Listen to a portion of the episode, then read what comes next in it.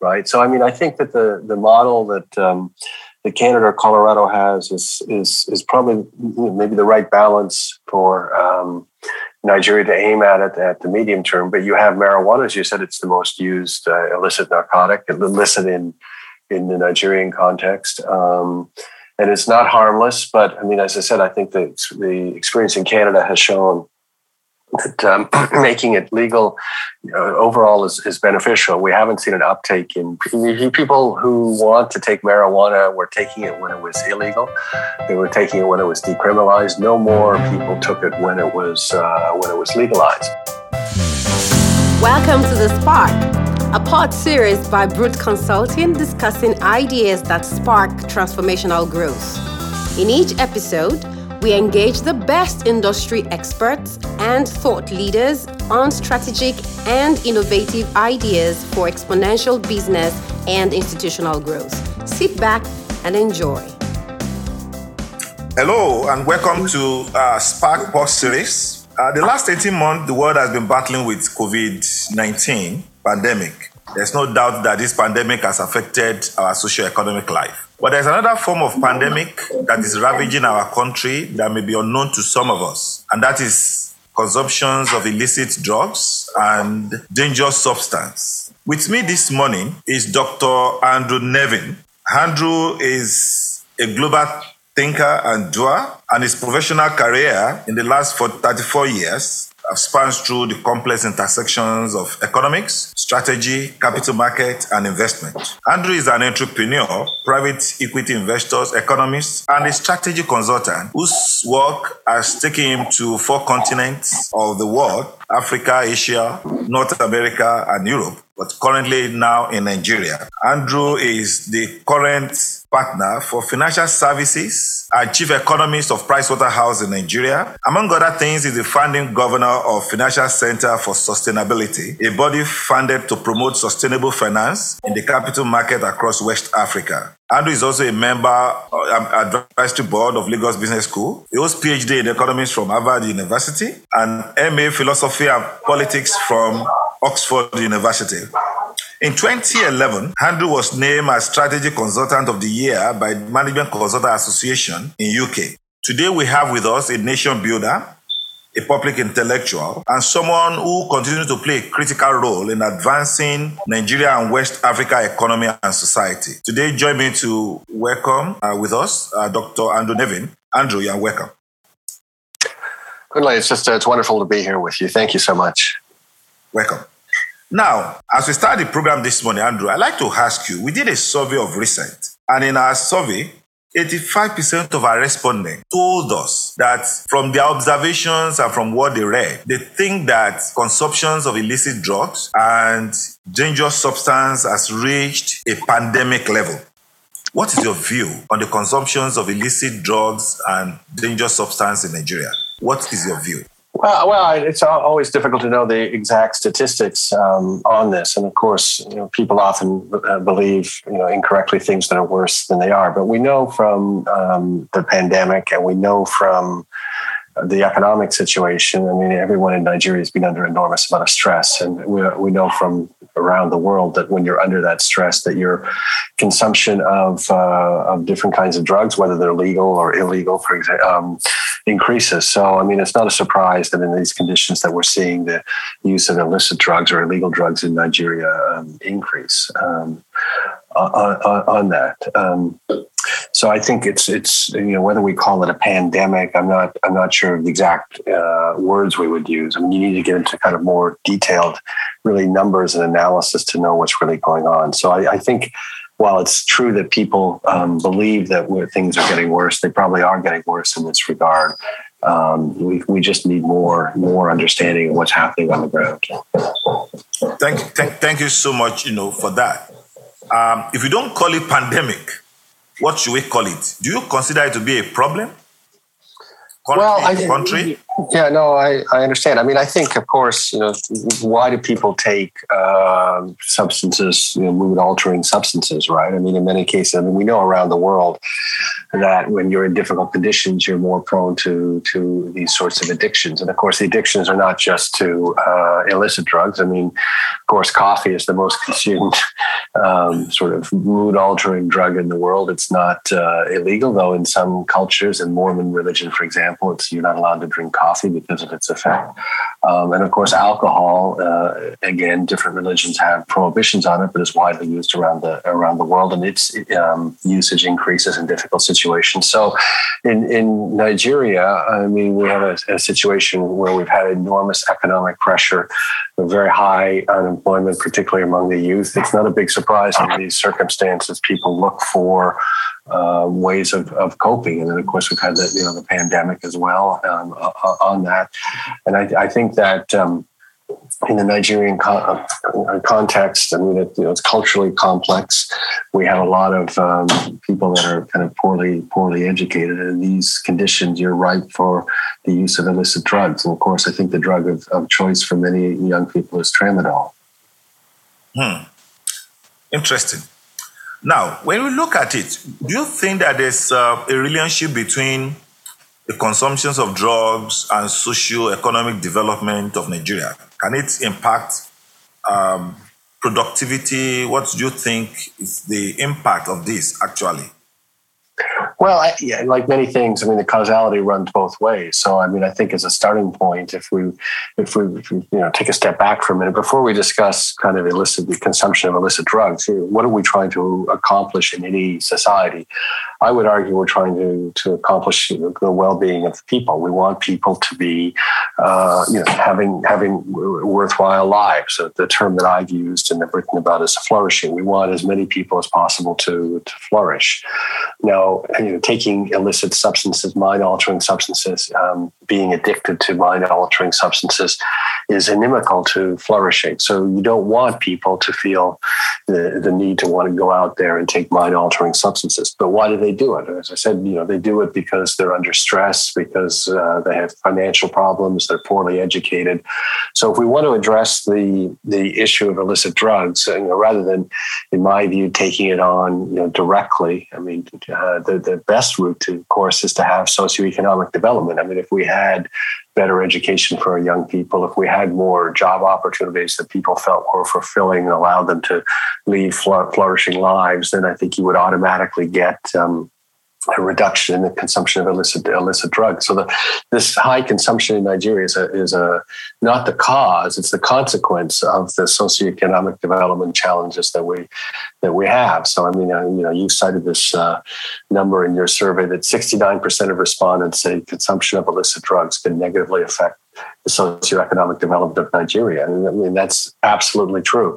But if we want people to consume illicit drugs, where we need to start with it is to improve the socioeconomic development uh, on that, including you know education. And this education is not when a young person reaches adulthood or late teens. I mean, it has to start when they're eight, nine, ten years old, and discuss the you know the terrible um, problems that come from taking illicit mind altering altering drugs and becoming addicted to it. But at the same time, unless there's a chance for people to you know see a future and a path forward, they're still going to be drawn into this um, into this uh, terrible affliction.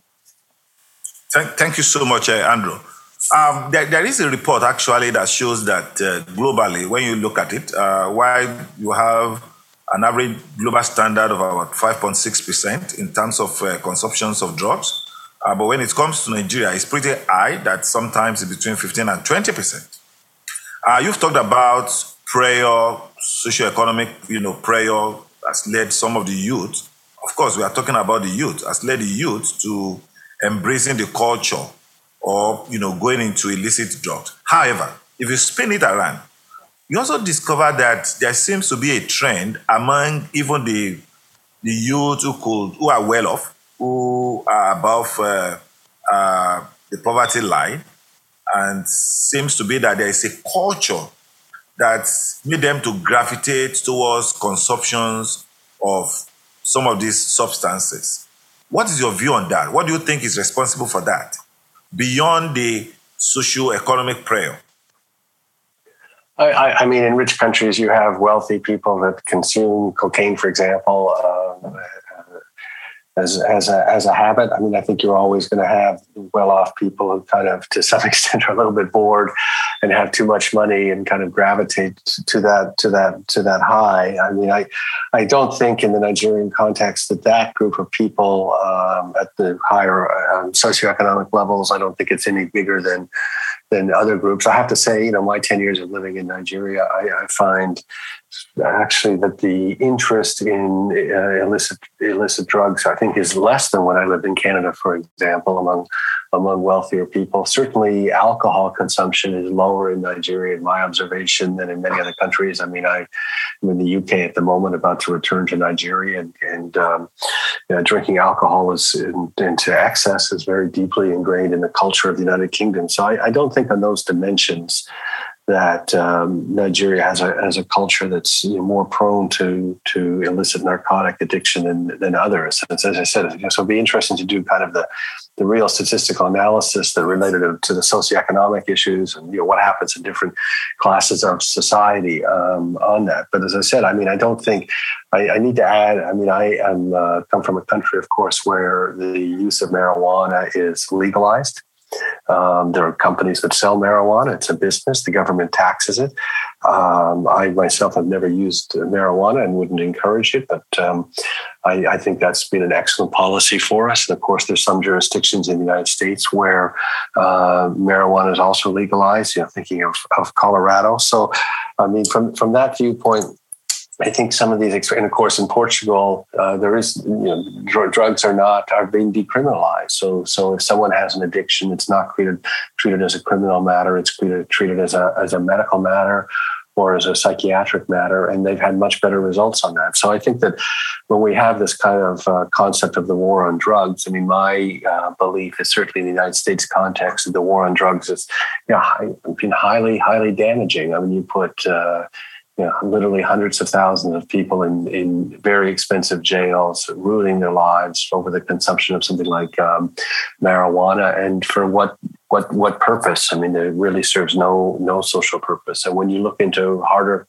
harder drugs, again, you know, what is the purpose of criminalization? In fact, I mean, I think the government, certainly in developed countries, would be better off continuing this drive to decriminalize these drugs. And one of the reasons for it too is, I mean, we have a lot of deaths that happen because when these things are driven underground and you take uh, an illicit drug, you don't know what is in it, in fact. Whereas if you had a, a kind of um, a more decriminalized system where what you were actually taking was known, you knew the um, psychonarcotic effects of it, I think we would we would be better off. But of course, I don't think you know, Nigeria is um, ready for this discussion. Though I did see one of the, I, I, believe one of the honorable ministers did come out and make the same point that in fact that uh, the use, use of marijuana should be should be decriminalized. But I haven't seen a lot of discussion of this in in the Nigerian context. Um, and then you also kind of you know look again at the at the kind of uh, drug enforcement policies and mechanisms in, in Nigeria. And again, like a lot of things, you know, they don't work perfectly. And, you know, I worry that again, that's kind of counterproductive to, to where we want to go. So I think it's interesting to think about what are the policies that would actually get young people off of drugs. And you know, we tend to have this this kind of draconian view that more, law enforcement is going to have that that end result. But I think the experience around the world has shown that that's in fact just not not true. So I put that out for the for all of us to reflect on. You know, what would be the optimal policies with respect to the use of what are currently illicit drugs? Right? Of course, we also recognize um, even if a drug is is illegal from a from a from a you know framework uh, stand viewpoint from the legal framework of the country. Of course, different religions have different views on it. It wouldn't necessarily mean that it would be permitted, of course, in, in your religion. Thank you so much, uh, Andrew. Now, I, I, want us to look at, uh, you, you, mentioned the issue of, you know, cultural, I mean, the cultural issues. Of course, there's no doubt about it that it has possibly influenced uh, the policies on drugs. Um, when you talk about drugs in Nigeria, I think marijuana, you know, came first, apart from other illicit, uh, you know, substances. And you, I'm glad you mentioned United States of America and approach, you know, to drug, compare that with uh, Canada. Uh, another country that is very interesting is a place like Philippines. if you look at what is happening in Philippines, a lot of them are killed A lot of them are, are in jail, and yet the consumptions has not, you know, abated. What is that one thing that you believe should be done in order to ensure that people are not unnecessarily criminalized. However, that the consumption of drug does also lead to putting stress on the healthcare facilities you have. You know, for instance, in the US they have, you know, uh, uh, they have rehab centers.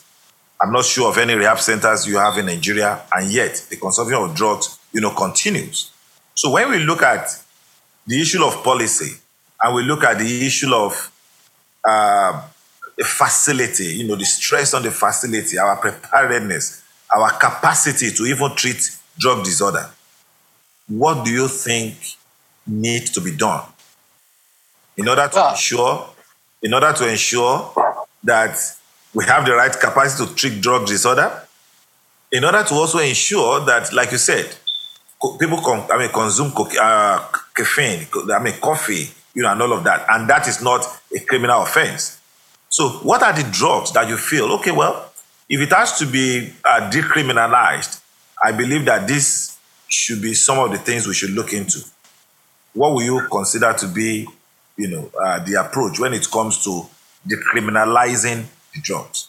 uh, usage? You know, I think I think it's a very good question. I mean, I mean to begin with, obviously, if something is criminalized, it's all, it's very difficult to to mix the justice system together with the healthcare system. So if someone is uh, taking taking uh, you know hard hard drugs, it's affecting their health. They're addicted to heroin, for example uh, and that's a crime, they're not going to be really uh, able to go to a healthcare facility because, of course, the healthcare facility is now obligated to get the criminal justice system involved, right? So, I mean, I think that the the model that um, that Canada or Colorado has is is is probably maybe the right balance for um, Nigeria to aim at it at the medium term. But you have marijuana, as you said, it's the most used uh, illicit narcotic, illicit in in the Nigerian context. Um, and it's not harmless. But I mean, as I said, I think the the experience in Canada has shown that um, making it legal you know, overall is, is beneficial. We haven't seen an uptake in people who want to take marijuana were taking it when it was illegal.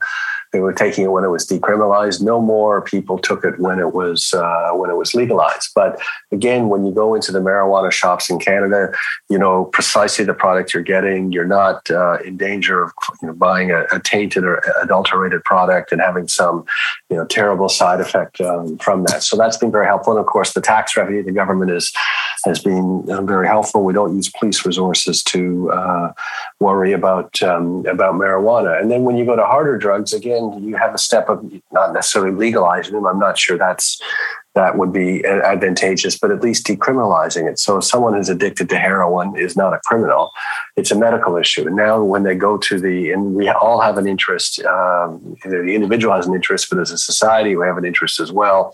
So there's few people having their lives um, destroyed by being addicted to these drugs. So then they can go through the, the, the process, hopefully, of, um, of being able to kind of um, break that addiction and return to kind of normal society. But yeah, that's not something that's possible to do uh, while you're also in the criminal justice system. So if we look at the United States, for example, I'm sure people have have um, have, have, seen the news of uh, Purdue Pharmaceuticals and over the years the tremendous uh, addiction that was caused by oxycodone, um, just you know horrible. So you had uh, Purdue pushing these pain relieving, what were meant as pain relieving uh, pills they put out tainted research that said that these were not addictive; they were actually highly addictive. Um, and if, you know, people then, um, in their addiction, led to many deaths. And of course, it was all mixed in together with the criminal justice system at the same time. So, taking you know, once you're addicted, you have to get this drug, and of course, the they stopped prescribing so much of it. So then you had uh, illegal versions of the drugs. Everyone's heard of fentanyl, I'm sure,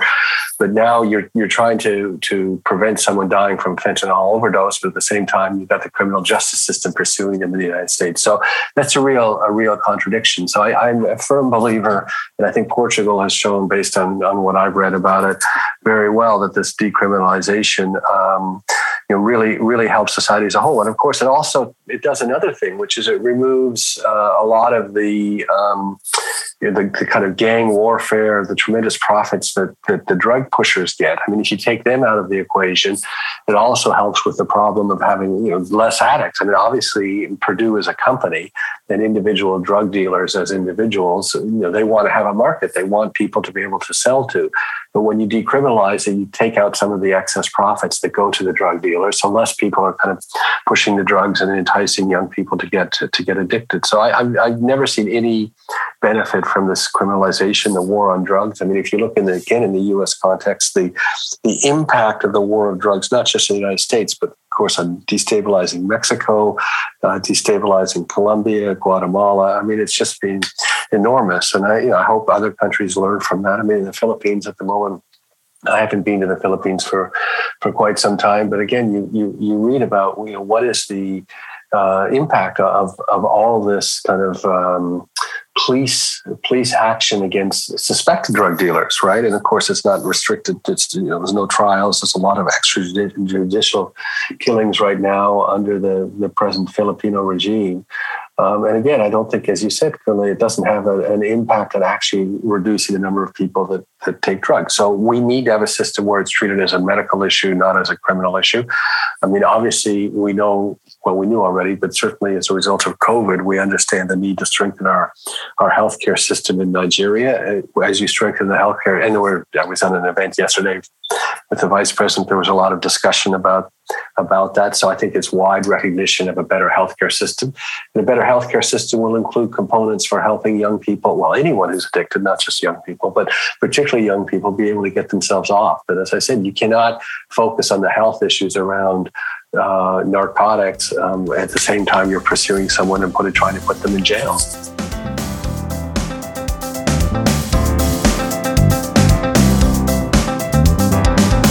The Spark is sponsored by Brute Consulting. Brute Consulting helps businesses achieve and sustain innovative growth through a design led approach. We pursue in depth insights derived from reliable research and a focus on the future of industry to guide and navigate distribution. We exist to exceed your expectations in all our service offerings, consulting services, in house trainings, and open workshop. Check out www.brutec.com for more.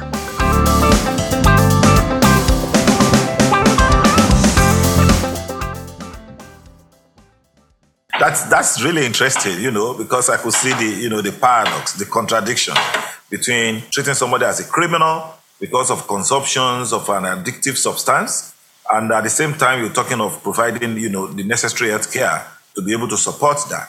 Now, the question I have uh, again, you know, for you is, what do you th- if today uh, consumptions of marijuana is you know decriminalized, uh, like they have in Canada? Uh, do you think there's uh, any economic benefits of that to, to the country? Well, I, I think that the Colorado and the Canadian experience have, have shown. Um, I mean, first you get a benefit because you're not expending police resources to do, you know, chase down people that, that, that smoke marijuana. You're not putting people that smoke marijuana into into jail, so you get a benefit that way, reduction in those costs. Uh, you get you know, another industry that's producing uh, a product that's used that, that pays taxes. Um, so I think it has been beneficial. But I think what's interesting, and certainly in the Canadian context, is I don't think I mean, there was some expectation that you would get an increased consumption and you, when you move to decriminalized or legalized, not, not just decriminalized, but legalized marijuana in Canada, there was some thinking that you get an increase in consumption. So there were some, quite some predictions about the, the size of the industry and the tax revenue generated for the government. As it turns out, yes, they've generated tax revenue, but no, no more people are smoking marijuana than smoked before. So the tax benefit, the tax revenue for the government wasn't quite high as predicted, but that's fine. It's not like we want more people smoking marijuana uh, on that. And I think I think we've reached a very good spot in in in Canada. I mean, it's also interesting. I have to say, I don't, you know, I'm not I'm not quite sure how this works in Nigeria. Certainly, the current generation of young people, so in North America, and even in the UK, for example, um, they they actually consume less alcohol, less drugs than their parents. So you go back what I said about, for example, alcohol in the United Kingdom, very deeply entrenched cultural institution um, for for many many people in the United Kingdom. The, the pub you know, Friday afternoon after work or even before work ends at the pub, for example. Um, but this generation is actually consuming less. So I think I think it's certainly in developed nations. And one reason they may be consuming less, of course, is there's so much anxiety. I mean, you, you look at young people. I mean, in my generation, as we came out, you know, I had the privilege to have a university education.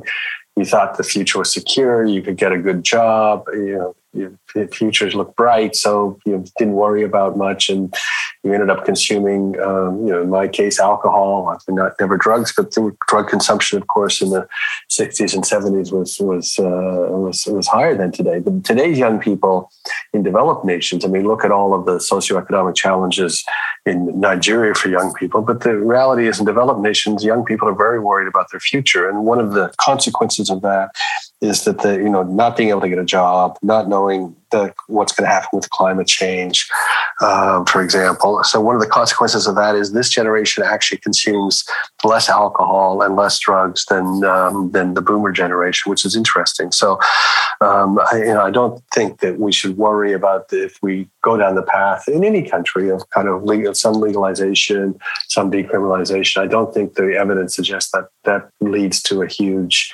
um, spike in the use of uh, use of drugs. Very interesting. I think the the the, uh, the Canadian of uh, uh, I mean the Canada case has um, has given us maybe it's like a beacon of hope uh, because I follow very closely when it was legalized. I thought uh, maybe there would be upsurge in the consumptions, and I'm glad this morning to hear that. I mean, it's been tested. There's no upsurge in the consumptions, um, and at the same time, the government is able to you know, to generate revenue, even though that is not the major focus. And beyond that is the fact that we've seen other industry, you know, that, that crop up as a result of this. Very interesting analysis, uh, I must say. Now, I need to ask you if there is going to be one radical uh, policy change that you will recommend based on your based on trends, based on your experience, possibly based on research in the Nigeria context, what would that uncommon uh, policy, you know, recommendation be from your hand? Well, I, I, think the, the way I would approach it is I, I, think Nigeria would benefit from having a more honest conversation about uh, illicit drugs. I mean, what tends to happen, I think, in Nigeria, and I mean, other places as well, but we observe it every day, is people say pandemic of drugs, young people pay, taking drugs. We need more draconian measures that are going to um, you know, try to take care of this this scourge for the for the young people. Um, and I don't. I think that you know, we're lacking kind of the the root cause analysis. I mean, you think about. I mean, Kunle, your your business. I mean, I know you're very uh, you know leader in the country in terms of kind of lateral and creative thinking. So we have this very linear thinking process about um, illegal drugs, and and we don't have really any uh, leadership from from the most senior um, the most senior uh, uh, political leaders. I think, sorry, when I think reflect back on who was who was advocating for the decriminalization of marijuana, may be one of the governors and not an official of the federal government. But but I think what would be the starting point is for um, the most senior members of the federal government to come out and say, you know, we recognize we have uh, a challenge with illicit drugs. We want to get to the root cause of this and not have like a, a easy solution. I mean, to be honest, one of the things that drove um, the very destructive behavior in the United States of this war on drugs is, of course, money, because you announce a war on drugs, as President Bush um, did, and then you end up funding the drug enforcement agencies. They're happy to, you know, take the money and buy all the fancy toys to track down the drug dealers, and of course, they're then encouraged to say there's a huge drug problem because the bigger the drug problem, the bigger their their budgets, and the more people they put on uh, in, in jail, the bigger their budgets. In the United States, to have the um, uh, private prisons. So the people that run private prisons are always encouraging the incarceration of people for minor expenses. And you get this entire machinery of the war on drugs of people who benefit from human misery. So that's a very negative place to get into it. But in the Nigerian context, um, if if the federal government could lead a conversation that says, "Look, let's let's have um, a very thoughtful approach to this." So, you know, first off, you know, let's understand what's actually happening on the ground. So you cited some statistics about people's beliefs. We all have beliefs about this um, situation, but you know, let's get better numbers of what's happening on the ground, how many young people are affected, how they're affected, what are the drugs that are that are affecting them, uh, how are they coming in. So get a better baseline, and then ask the question, you know, what's again the root cause of this, right? And if the root cause, as I said, I think it's largely because of the economic challenges that we're having and a lack of education, then we need to kind of focus focus on that. And if the federal government led that conversation I think we get away from these kind of draconian solutions um, that haven't been effective elsewhere. And again, I mean, of course, the security forces in Nigeria are no different than the security forces in the United States in this regard. If they see a budgetary opportunity by talking about this war on drugs or you know the terrible scourge for, for young people, and that we can fix it by enforcement, by putting people in jail, then they're going to pursue that for, you know, really for economic reasons, and despite the tremendous human cost. So I think that's the the the, the starting starting point for it. I mean, in terms of just um, a practical policy again. I mean, I'm not going to advocate in this context that, the country where Nigeria's Act considers decriminalization of hard drugs, but I think it may be worth, as the governor said, uh, one of the governors said, I believe, to consider decriminalizing uh, marijuana. I mean, he went further and actually said legalize it because he had been looking at the example of of Canada, um, of uh, the Netherlands, of Colorado, and you know, he went that step. So, if the government wanted to consider the legalization of just marijuana, I think that would be um, an important step. But this real starting point for me is a more honest conversation about you know, how does this, you know, the, the, the real root causes of the drug challenges that we have, and and getting away from just this kind of more draconian, and particularly because I mean a lot of it again it's you know it's tied up with with um, when you have these illegal activities and particularly in the Nigerian context again you know money plays such a big role. So of course the the drug dealers people who want to import drugs have ways to protect themselves ways of dealing with the customs. So the you know the customs people the drug enforcement people aren't necessarily always um, applying the rules evenly in this case because again they're they're bent by the the lure of money and you know one of the the things that really helped in Canada is once you uh, legalize marijuana, the pricing was very transparent. The price comes down. You add some tax, so the government gets some benefit. Um, so you don't have the incentive, as I said, for tremendous you know, gangs of criminals to get involved. It's just, it's. I mean, I know someone, friend of mine, who's who started in the marijuana business once it was legalized. Just a normal person, runs a shop, you know, makes a normal income on that, isn't dealing with the police. Uh, what he sells is known uh, on that. So, you know, as I said, we've had a very positive experience in Canada with this. Brilliant. Thank you so much. Uh, you talk about the need to start honest conversation um, from the cultural, you know, uh, viewpoint, uh, there are some things that probably are difficult to start in a place like Nigeria. The issue of sex is one of it. Even though many parents, you know, got involved in uh, premarital sex, but you know, for a long time, you don't want to discuss sex with your kids. You don't even want them to be indoor, I mean, to be involved in premarital sex. Very topical issue. Another issue is the issue of drug consumptions. Like you said, we've seen parents taking alcohol, taking drugs, and yet they don't want their kids to be involved. We have seen law enforcement agencies, officers, we have seen people in government being involved in consumptions of drugs, yet they are the one at the forefront of leading the war against drug. What do we call this?